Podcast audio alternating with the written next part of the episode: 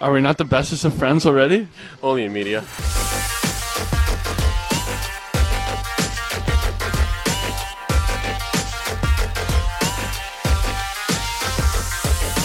Hello, and welcome to another edition of Stargazing, a Defending Big D podcast. We are joined today by Rob McClay, uh, our resident hockey player on staff. Rob, how are you doing?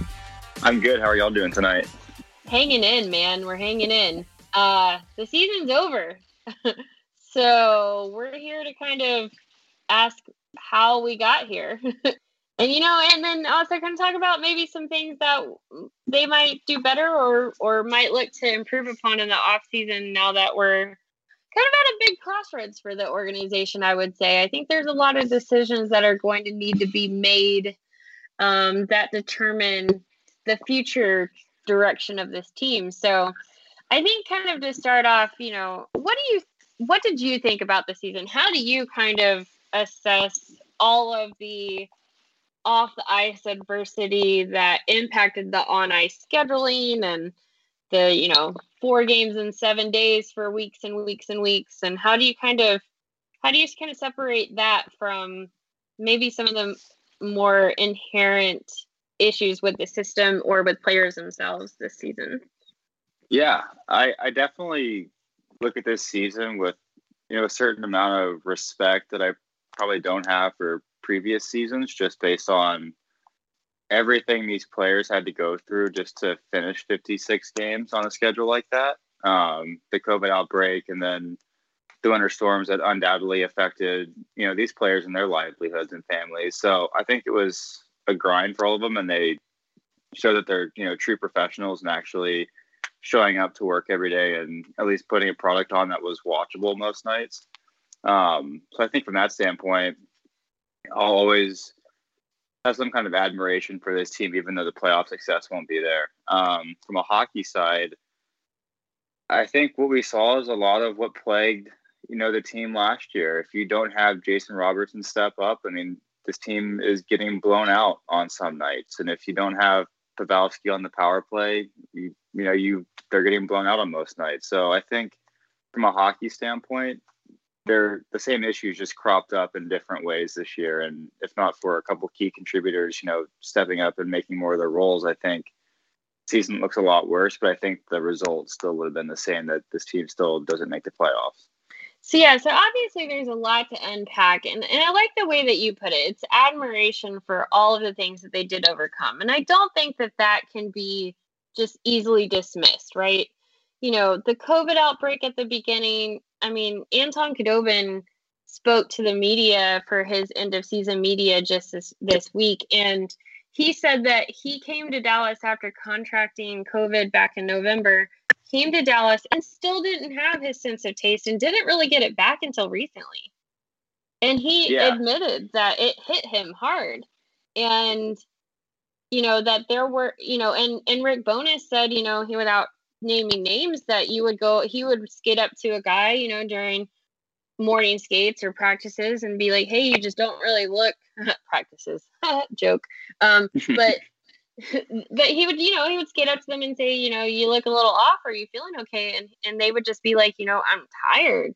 Um, he mentioned how some guys, you know, really felt the effects of the vaccine when the team was able to get vaccinated. And he's like, you know, it explains a lot about how they looked some nights. But at the same time, I look at that and I go, yeah, but slow starts were, have been an issue for this team for a couple of years now.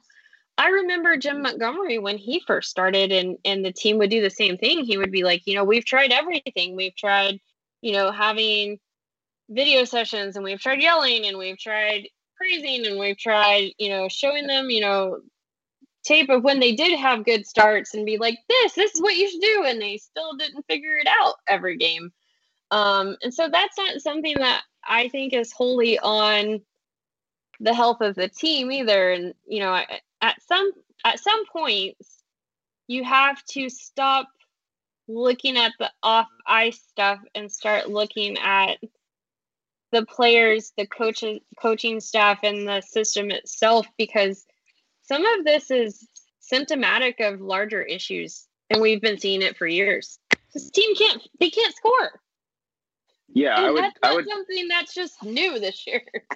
Yeah, I would definitely agree. I mean, I, I do understand from a physical standpoint, you know, the hockey is a demanding sport, you know, on the respiratory system. Um, so I can see why, you know, you could be out, they could be out of breath or tired or, you know, just not into it. But I mean, you're right. When you get past the physical and the environmental factors of this year, um, it really does come down to this team. Yes, they don't have Tyler Seguin.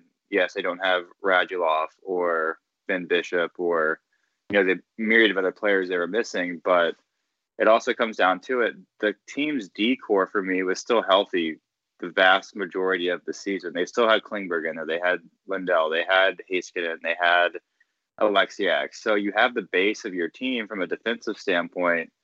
Um, if you know you're missing a Tyler Seguin or an Alexander Radulov, you have two offensive weapons you can roll out every other shift on the back end.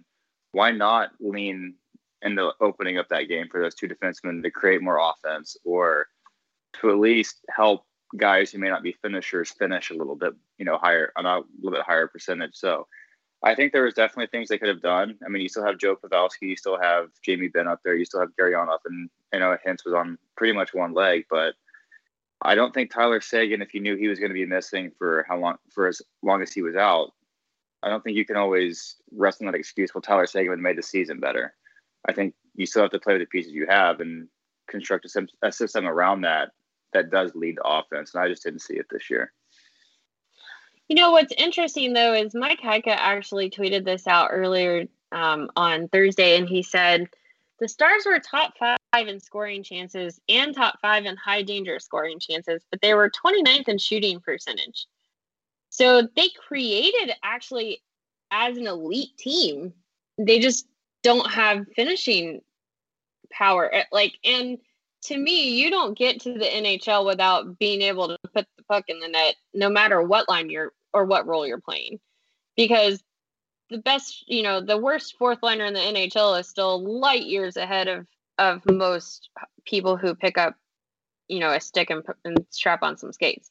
So I don't think that it's like some kind of magic potion that has come over this team that like, hey, I got to the N H L level and I play for the Dallas Stars and now I just somehow forgot how to score. That's not a thing. Um, so how, how do you, how do you reconcile that between, you know, between their creation and their actual scoring ability? How do you, how do you make those two kind of statistics drive? As a hockey player yourself, you know how to play the game better than a lot of people. How do you, how do you, how do you make that jive in your mind? I would look at the Stars. So I think hockey always starts from the back end out. So I think what the Stars have that leads to that, you know, top five and high danger and scoring chances is that the puck, they move the puck really well through the neutral zone with that defense core, and it feeds the forwards, and the forwards then have a system in the zone where they can cycle the puck effectively. Like take the Faksa, Cogliano, and Como line. That line, when they have the puck in someone's corner, they cycle really effectively, and they always cycle towards the net. So they're creating a lot of scoring chances as a line. I just don't believe that they have the finishing ability. I mean, every N H L guy can shoot the puck, but when it comes down to it, I think when you're scoring goals or creating offense, it's more instinctive.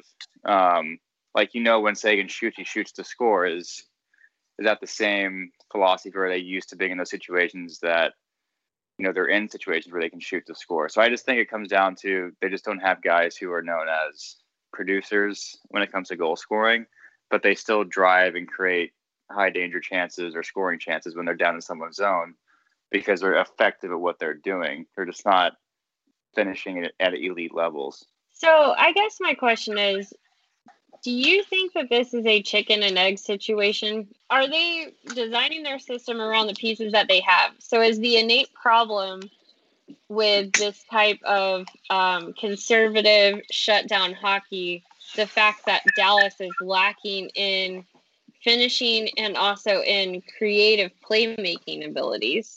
Like, there's not a lot of those players. And then when you do have only a couple of those, and Hintz and Robertson and Radulov, and you're missing like half of those most nights. It, is, yeah. Is this the final product because of that? Yeah, I think Dallas has definitely de- designed their s- system around their current, you know, roster construction. I mean, you can't ask a third or fourth line like Dallas has to go play high-flying, you know, an offensive system like a Tampa Bay would, or even a Boston for for that matter. I mean, those teams have built their depth around speed, attack, offense, or at least creates and stresses, and then you can build the momentum and stack shifts together. I think what Dallas has done is you have a line like that with Hintz, Robertson, or, you know, Pavelski, where those guys can skate, they can get up the ice. Um, I might have my line combos off, but those guys can get up. Those guys can get up the ice and skate, so they can play that high speed. The thing is, you get to the third and fourth lines for Dallas, and it's a slow checking style where it's not as open, and then you've kind of cluttered up the game a little bit. So I think that's generally what I see in Stars games. Um, And I just think that's because they don't have the pieces to be have a consistent a consistent system throughout the entire lineup. Interesting. I mean, I don't think that, like, okay, I look at Radek Faksa, right? And for a time, like, before this season, I would say he was considered, like, a pretty elite third-line center. He has wheels. He can definitely get up and down the ice. I don't know if getting saddled with Blake Como and Andrew Cogliano changed his game, but I feel like he used to be more of an offensive threat than he has been maybe the last two seasons or so. Um, so do you think that that is part of the reason why is because of like who's around him? Because I feel like he used to be way faster and also create just more offensively than I feel like we saw this year and maybe even parts of last year. Yeah, no, I would definitely agree with that because you're, you still, if you're Radek Faksa, then yeah, I agree. He can skate and he's, and he does have, you know, offensive capabilities when he's, you know, when he's hot and when he's going. I mean, his goals in the playoffs against Minnesota in twenty sixteen were, you know, unreal. So I think he is, you know, a really good player who can create offense. But yeah, I do think, I mean, you have guys like Blake Como or Andrew Cogliano, which they've been checkers for their entire career. It does change the way you have to play because you have to play off your line mates. If you're not, if they're playing in a certain, in a certain way and you have to support, you know, as a center, you have to support the winger or the defenseman. If you get caught out of position, not supporting to go play offense with two guys who can't play offense, then you've just made it a five on four game. So I think to stay in the play, you have to stay with your line mates and work off of one another. But it does change the way you play. You, you know, Tyler Seguin is going to play a different way and look different in the line with, you know, Tanner Kero or, you know, Ty Dellandrea. It's just they're not the same caliber player. Where he, when he's playing with Radulov and Ben, it's a it's a line that terrified the league for a couple of years. So it is it does matter who you play with and how they're playing and what their style is because eventually you have to tailor that way to make it work. I like that you used, used my name, Taylor. um, so, yeah, I agree with you. And so I do wonder if the issue with this team might resolve themselves a little bit just kind of naturally with Como and Cogliano both being unrestricted free agents this season. And then, you know, a flat salary cap, maybe it forces Jim Nill to have to rely on some cheap, cost-controlled players, and then maybe Radek Faksa line gets completely reimagined. Yeah, I would like to, you know, I think what you said, you said with the flat salary cap, it's going to come down to can the Stars fill this depth organizationally and maybe make like a move in the offseason. Um, but I would like to see Faksa play with a guy like Ty Dellandrea or um, you know, Tanner Kero or, you know, Gardner. Uh, those are fast, quicker, young players. Young players are generally more creative before coaches beat it out of them. Um, but I think an increase in speed on his line and creativity, because Dellandrea is still a naturally offensive player. He's a better offensive player than Como and Cogliano, I'd say. But as he gets older, which I think then could unlock Fox's game and giving him more opportunity to, you know, be more of an offensive player as well. So I think if the Stars want to play speed with Gurianov and Hintz and um, and Tyler Seguin, those are three really, really quick players, and Radulov can skate really well, you know, too. I think you have to find players who can who can skate like that, work like that, and also have, you know, an offensive nose, even as a third or fourth liner, so you're consistent throughout. Everyone's got a check. I mean, everyone has a check in the N H L now, but they're still they can still use that speed to their advantage, especially with that back end and how they distribute the puck. Yeah, sometimes I've kind of found myself watching the Stars and wondering why the defense hasn't activated more, and I just wonder if it's because they don't have the speed up front to be able to push going the other direction as fast as uh, the blue line may want to. Like, maybe not when, like, Andrei Sekar is on, on the ice. No offense to him. He's great. Good dude. But, you, you know, he's not he's not going to light the world on fire going up the ice. But, you know, when he's if he's out on the ice and he's got Hintz and Robertson and Pavelski as his forward group in front of him, I mean, I just... I feel like there's a lost opportunity at times to, like, really get those guns going. Yeah, I don't, I can't for the life of me understand why they didn't kind of replicate the playoff style with the defense. I, it could be that they were trying to shelter two goalies.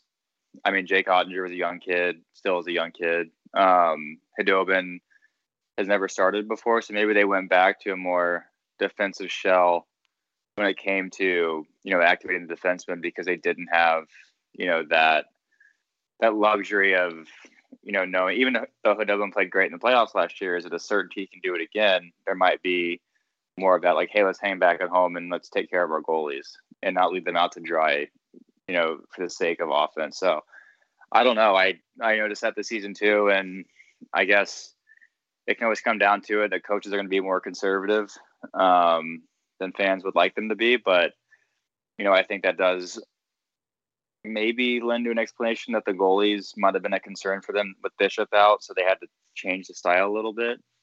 Oh, so we went back to Hitchcock hockey. Super fun. Everybody loved that. That was a great you know, thing I here. Just, I just don't, you know, I don't buy the the N H L mentality, the old old school N H L mentality of defense winning championships, because I look at Tampa Bay and, I mean, they play a high-flying system and they can outscore you most nights without even trying. Um granted, they have a lot more talent than Dallas does, but, you know, they they play a consistent style. Like, they don't change from regular season and playoffs. They are what they are, and they embrace yeah. that.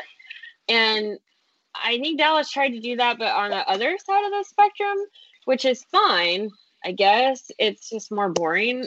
But I am also not convinced that that lockdown um, defensive smothering, let's win this two one game, tr- truly sets you up for success for the playoffs. I'm not convinced of that right now.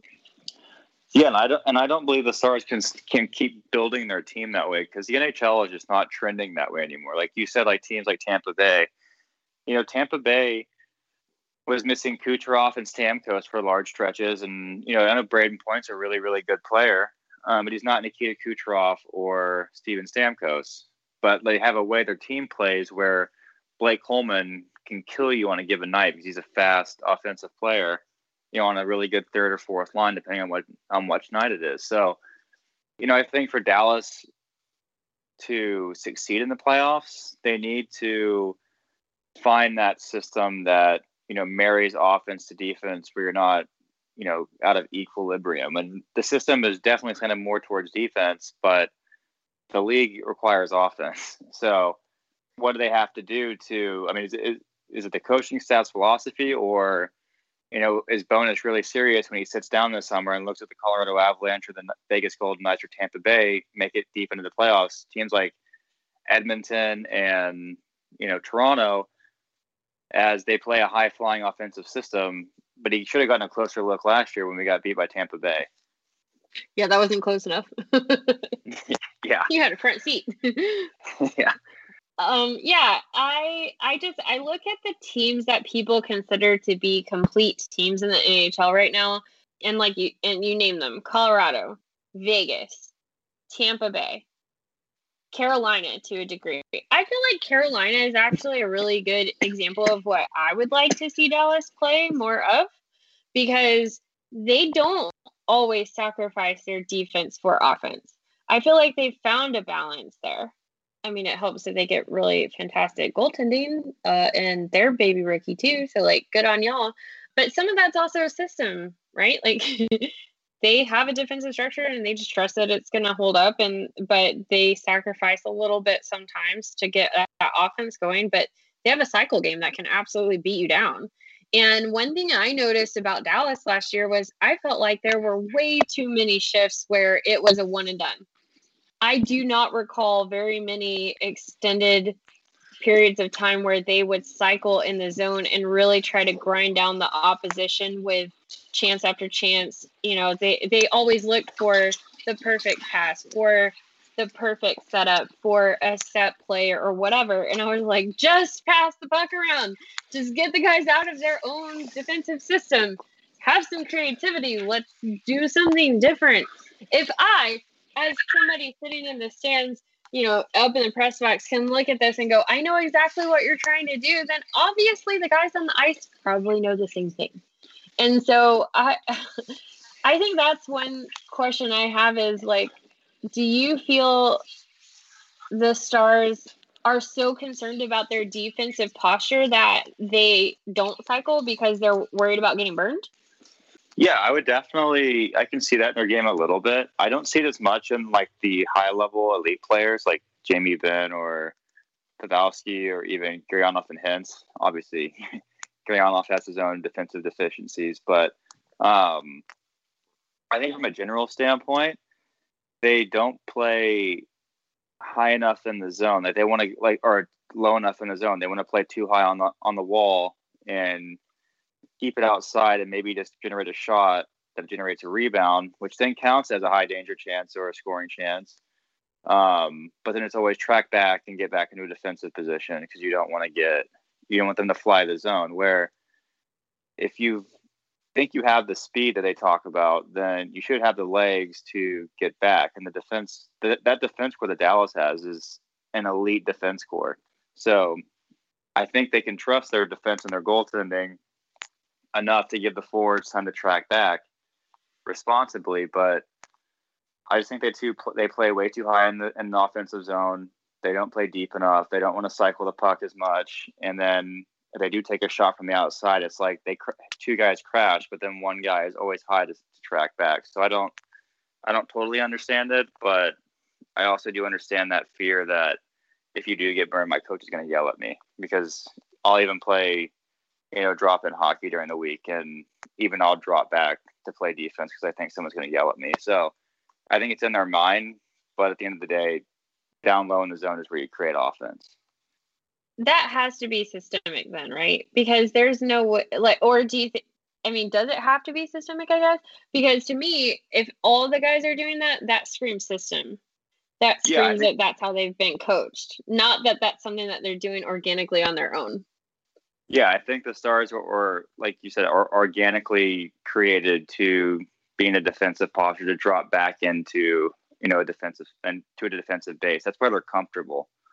So if you're playing offense and you're too high, you're going to realize you're too, or too low. You're going to realize you're too low in the zone, and you're going to make an effort to get back because you're out of your base, you're out of your comfort zone. So like you can teach hockey where they play low in the zone, like Tampa Bay, they work the offense from low to high, so they're always trying to get the puck behind the D, crash, maybe get a quick cycle going, and then they work the puck up into high offensive spaces like the point. They use the point all the time to cut the puck into the middle. So like it's always, they're always low in the zone, the point's always an outlet, and then the defenseman can go find the cycling forward in the slot for a shot. They love that play. So, and that's an offensive system where Dallas is going to take shots on the outside, have two guys crash, and then come back into your posture because you don't want to get burned on the on the rush out, on the breakout pass out. So it's definitely a philosophy I think they have. Um, you know, I've, it's just something that doesn't lend itself to offense. I think I've just found Dallas Stars' motto for next year: get comfortable being uncomfortable. Yeah, take yourself, take and, a risk every once in a while. It's a it's it's something I think I heard at, you know, you know how companies have those speakers that come out and try to do the rah rah thing um, at your company outing. Um, I think it was from one of those guys. I heard that. Um, but hey, if it works, it works, and maybe that's what Dallas used to do is is um, get un- get comfortable being uncomfortable and being okay with the with the unknown, so to speak. The Or the ambiguity, right? So the ambiguity of a more interesting offensive zone system where, yeah, every once in a while you might get burned, but that's when you're supposed to rely on your goaltender to come up with big saves. And I think that Dallas has shown, all of their goalies have shown that they have the ability to do that and they have the capability to do that. Um, maybe Khudobin sometimes gets caught off guard, and Ben Bishop has too, actually. But you know, but that's to be expected. But sometimes it's gonna backfire on you. But like, you gotta weigh some positives with those negatives, and I feel like more often than not, it's gonna lead to positive things, positive outcomes. Playing that way than the number of times you're gonna get burned going the other way. And also, have y'all not watched how fast Miro Heiskanen is? If he's the one on the ice, y'all gonna be fine. He's gonna be able to catch up with that guy going the other way. Yeah, that's what I'm saying. I think from a defensive standpoint or a defense corps standpoint, they have, like I said earlier, they have the, one of the best defensive corps in the league. They can roll out a guy who could skate and move the puck up the ice with, you know, at, in, at an elite level. And then you have, you know, a forward group that, you know, says we should be able to score goals. I don't think there's any problem with Tyler Seguin scoring when healthy. And Pavelski had a renaissance of sorts, but but that decor and how they distribute, this could be an offensive team that can compete with, you know, teams like Colorado or Vegas. Maybe not at a high level like you see, you know, them at, but at a level that at least, you know, helps them rise into the top half of the league when it comes to actually scoring goals. You know, one thing I would love, love, love more than anything is for us to be watching a game and for the outcome to not be like like a question mark so late into the game. So yes, uh, one goal leads are great, and they don't ask you how many you win by, just how many you win. But at the end of the day, wouldn't it just be feel so much more nice and stress-free if, I don't know, you mounted a two or three goal lead every now and then? Yeah. Because this team like, is elite at protecting leads, but they're not as good at being like, okay, we have a lead, let's go out and get the next one. I think down yeah. the stretch, because they were up against the wall, they had a giant hole they were trying to dig themselves out of. It almost forced them to be more aggressive that way. And I noticed a shift kind of later in the season where they actually did. I was like, oh, wow, look. They're actually trying to go and get the next one. And th- that's when we watched them win like five one against Tampa or whatever. And I was like, that was amazing. Do that more often. Why can't yeah, we just I mean, do what we want more often? Tell me. I, see, I come back to the point of like, hypothetically, if they had won the Stanley Cup last year or I get, yeah, last year, um, what would have, what would it have looked like this year? Like, would they have, you know, been, the, would we be in the same situation, you know, right now? Um, I think we can reliably say yes. And I don't think them winning a Stanley Cup really helps. I think it solidifies the thinking that, oh yeah, the system works. Even if we're going to miss the playoffs this year, they're not, I wouldn't believe they change anything. So I think them losing last year, and then the, the, you know, trials and tribulations of this year, I think they're going to have to change something next year with this system to make it more competitive, because obviously it's not, it's not enough against, you know, more talented teams who run a, you know, a higher, you know, volume system when it comes to offense. So, and I really do see this offseason as, you know, a time where this team really has to reinvent itself um, when it comes to just how they play the game. Not only because they are kind of, quote, running up against their window closing with this core, but also you have to start to wonder how much longer Jim Nill is going to have some job security if the Stars continue to fall further and further behind the rest of the league, right? Like, at some point, at some point they need to catch up, and they and they need to be an exciting team. They need to sell tickets. They need to continue all of the positive things that they've been able to do off the ice, like attracting the draft, hosting a Winter Classic, and having such a huge turnout for that. Um, you know, hosting the the World Juniors. Like, those are all things the organization has been setting themselves up for success and to be a premier, you know, city for the league. And I just feel like the on ice needs to catch up. Yeah, definitely. Because like you just said, like, they're doing so many great things around the team. Um, I mean, even the finals run was great for the team. So, that, I mean, that really helps out, and it really, you know, built into that greater vision. But, I mean, this season has to feel like just a massive downer after, you know, like you said, the Winter Classic, the draft a couple of years ago. I mean, I think we were building towards, you know, the Stanley Cup final. We got there, but at the end of the day, we didn't win, and then we missed the playoffs next year. So, yeah, I'm curious to see what Jim Nill's rope is as well.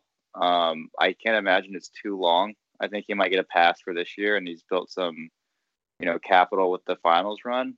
I also look at, you know, what is the rope for the coaching staff? I mean, the same issues from last year existed. It just got, you know, glossed over by, you know, a finals run. But, I mean, the same issues plagued this team into this year too. So, you know, what does that look like as well for me?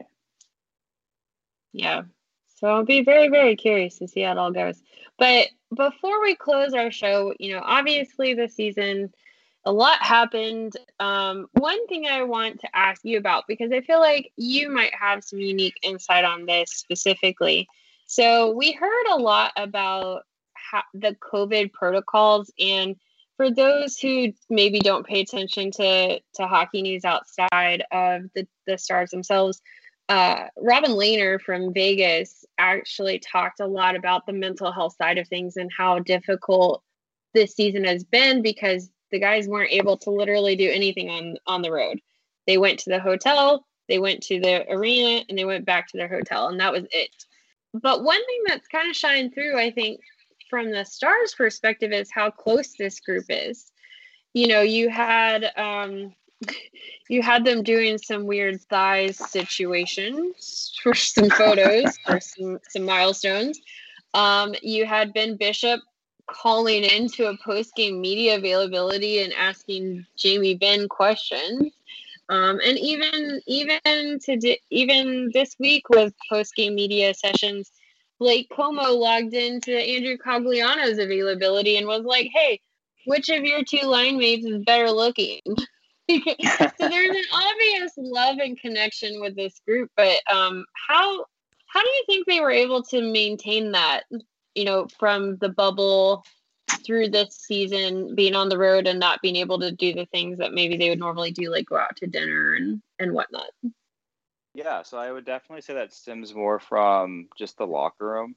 Um, you know, the locker room is that mutual meeting place where everyone is together. So you're disconnected from your phone, from your Twitter account. Like, you're on, you're just present with your teammates. And then, you know, naturally you have conversation, you have conversations in the room. You build that trust before games and between periods, after games, and, you know, practices or morning skates. So they're together all the time in the locker room. I think that was a place where they felt, okay, I'm out of my room, so now I can just go hang with the guys. Like, that was a place they had to be, like, where they had to hang out to get to know one another or continue relationships. So I think it shows that Dallas has a strong dressing room after, you know, multiple playoff series and, you know, a cup run and um, all the big games they've played. So they had a good base like that. I can say from my standpoint, you know, growing up, going on, you know, tournament road trips or, you know, you know, whatever, I was never in my own hotel room. I was like always with my teammates. Um, you know, parents were elsewhere, but, you know, we'd be, you know, just together all the time. You know, your friends, you go to dinner, you go to lunch together. So it's not just the dressing room where we had the chance to, you know, build friendships and relationships. So I think that was really tough. I think that'd be tough for the younger teams in the league, like, you know, Toronto's or, you know, Vancouver, or teams that underperformed who we thought would be pretty good this year, what are, that are young teams. You know, I think younger teams need you know, that that extra time outside the room where they can, you know, go do young people things that they think is normal for, you know, a you know a life that really isn't normal. The normal twenty-nine-year-old is not playing professional hockey. So, you know, I think they needed that escape, and they just didn't get it this year. And, you know, I I can't imagine the mental health strain that took on those players. So I, that's why earlier in the show, I just I just have admiration for the teams in general who actually, you know, made this work, because I don't know if I could have. Yeah, I mean, I think we've all kind of been experiencing that same disconnect from the young people things, as you said. um, yeah. You know, the things that we like to do that keep us young and, and keep us, you know, focused in on life in general. You know, when a lot of that's taken from you, you, you don't realize how much you miss being able to be like, you know what, I'm going to stay home this Saturday night because I can. Now you're being yeah, told you have not to. I, not because I have to. yeah I I see the memes where it's like, I miss turning down plans willingly, and I'm like, yes, I do. Yeah, I'll, I'll say yes to anything right now, so. Yeah, pretty much. I'm like, oh, you want to go to a park? Okay. Do you want to go walk when it's pouring down rain? Let's go. But um yeah, so I I think, you know, to kind of close out this episode, you know, I I don't think it can be understated the amount of strain that any N H L player, uh, whether on taxi squad or, uh, you know, playing on the team, or even the A H L teams, had very similar um, circumstances that they were playing under. And then also playing not in front of fans. And, you know, I, I just, I can't imagine all the things that they had to go through to even put the product on the ice, to be able to bring Um, people who are staying at home and staying away from others, like, a little bit of a break from the everyday monotony. So like, like you said, just super, super amazed and in awe that, what, you know, it was able to even get to where we are. So like, yeah, the team didn't make the playoffs, but in some ways, you know, you kind of hope that they get to be able to take that break mentally, that they get to, you know, enjoy time with their new babies. Like John Klingberg said, um, he turned down actually an invitation to go to Worlds so that he can spend some more time with his two-month-old little girl. And, um, you know, I think there was a couple guys actually on the team who are also expecting children. Um, so, you know, for them to be able to be with their partners and, you know, be able to take that time away from the rink. I, in a lot of ways, I think this is actually going to be really good for the team, because they'll be able to get that mental break and then also physically heal up, and maybe they'll be able to be super fresh and ready to go at the start of next year. But our work never ends. So, Rob, you will be back this summer, and we will continue talking systems, because I find it super fascinating to actually have a person who understands hockey tell me I know what I'm talking about. So thank you. Love that. Absolutely. Um, and uh, yeah, we'll keep we'll keep breaking it down. Uh, maybe next time we can talk a little, uh, a little more defense. We'll go in depth on defense next time with you, and we'll see how we can maybe make Miro Heiskanen the Norris Trophy winner we all know he should be. Oh, I love it! I'm down for that conversation anytime. Awesome. Well, thank you so much for joining me, um, and we hope you guys will all stick around throughout the summer. We'll have tons of content, um, and we will be discussing at great length all of the things that the Dallas Stars can do to improve themselves next year. So stay tuned.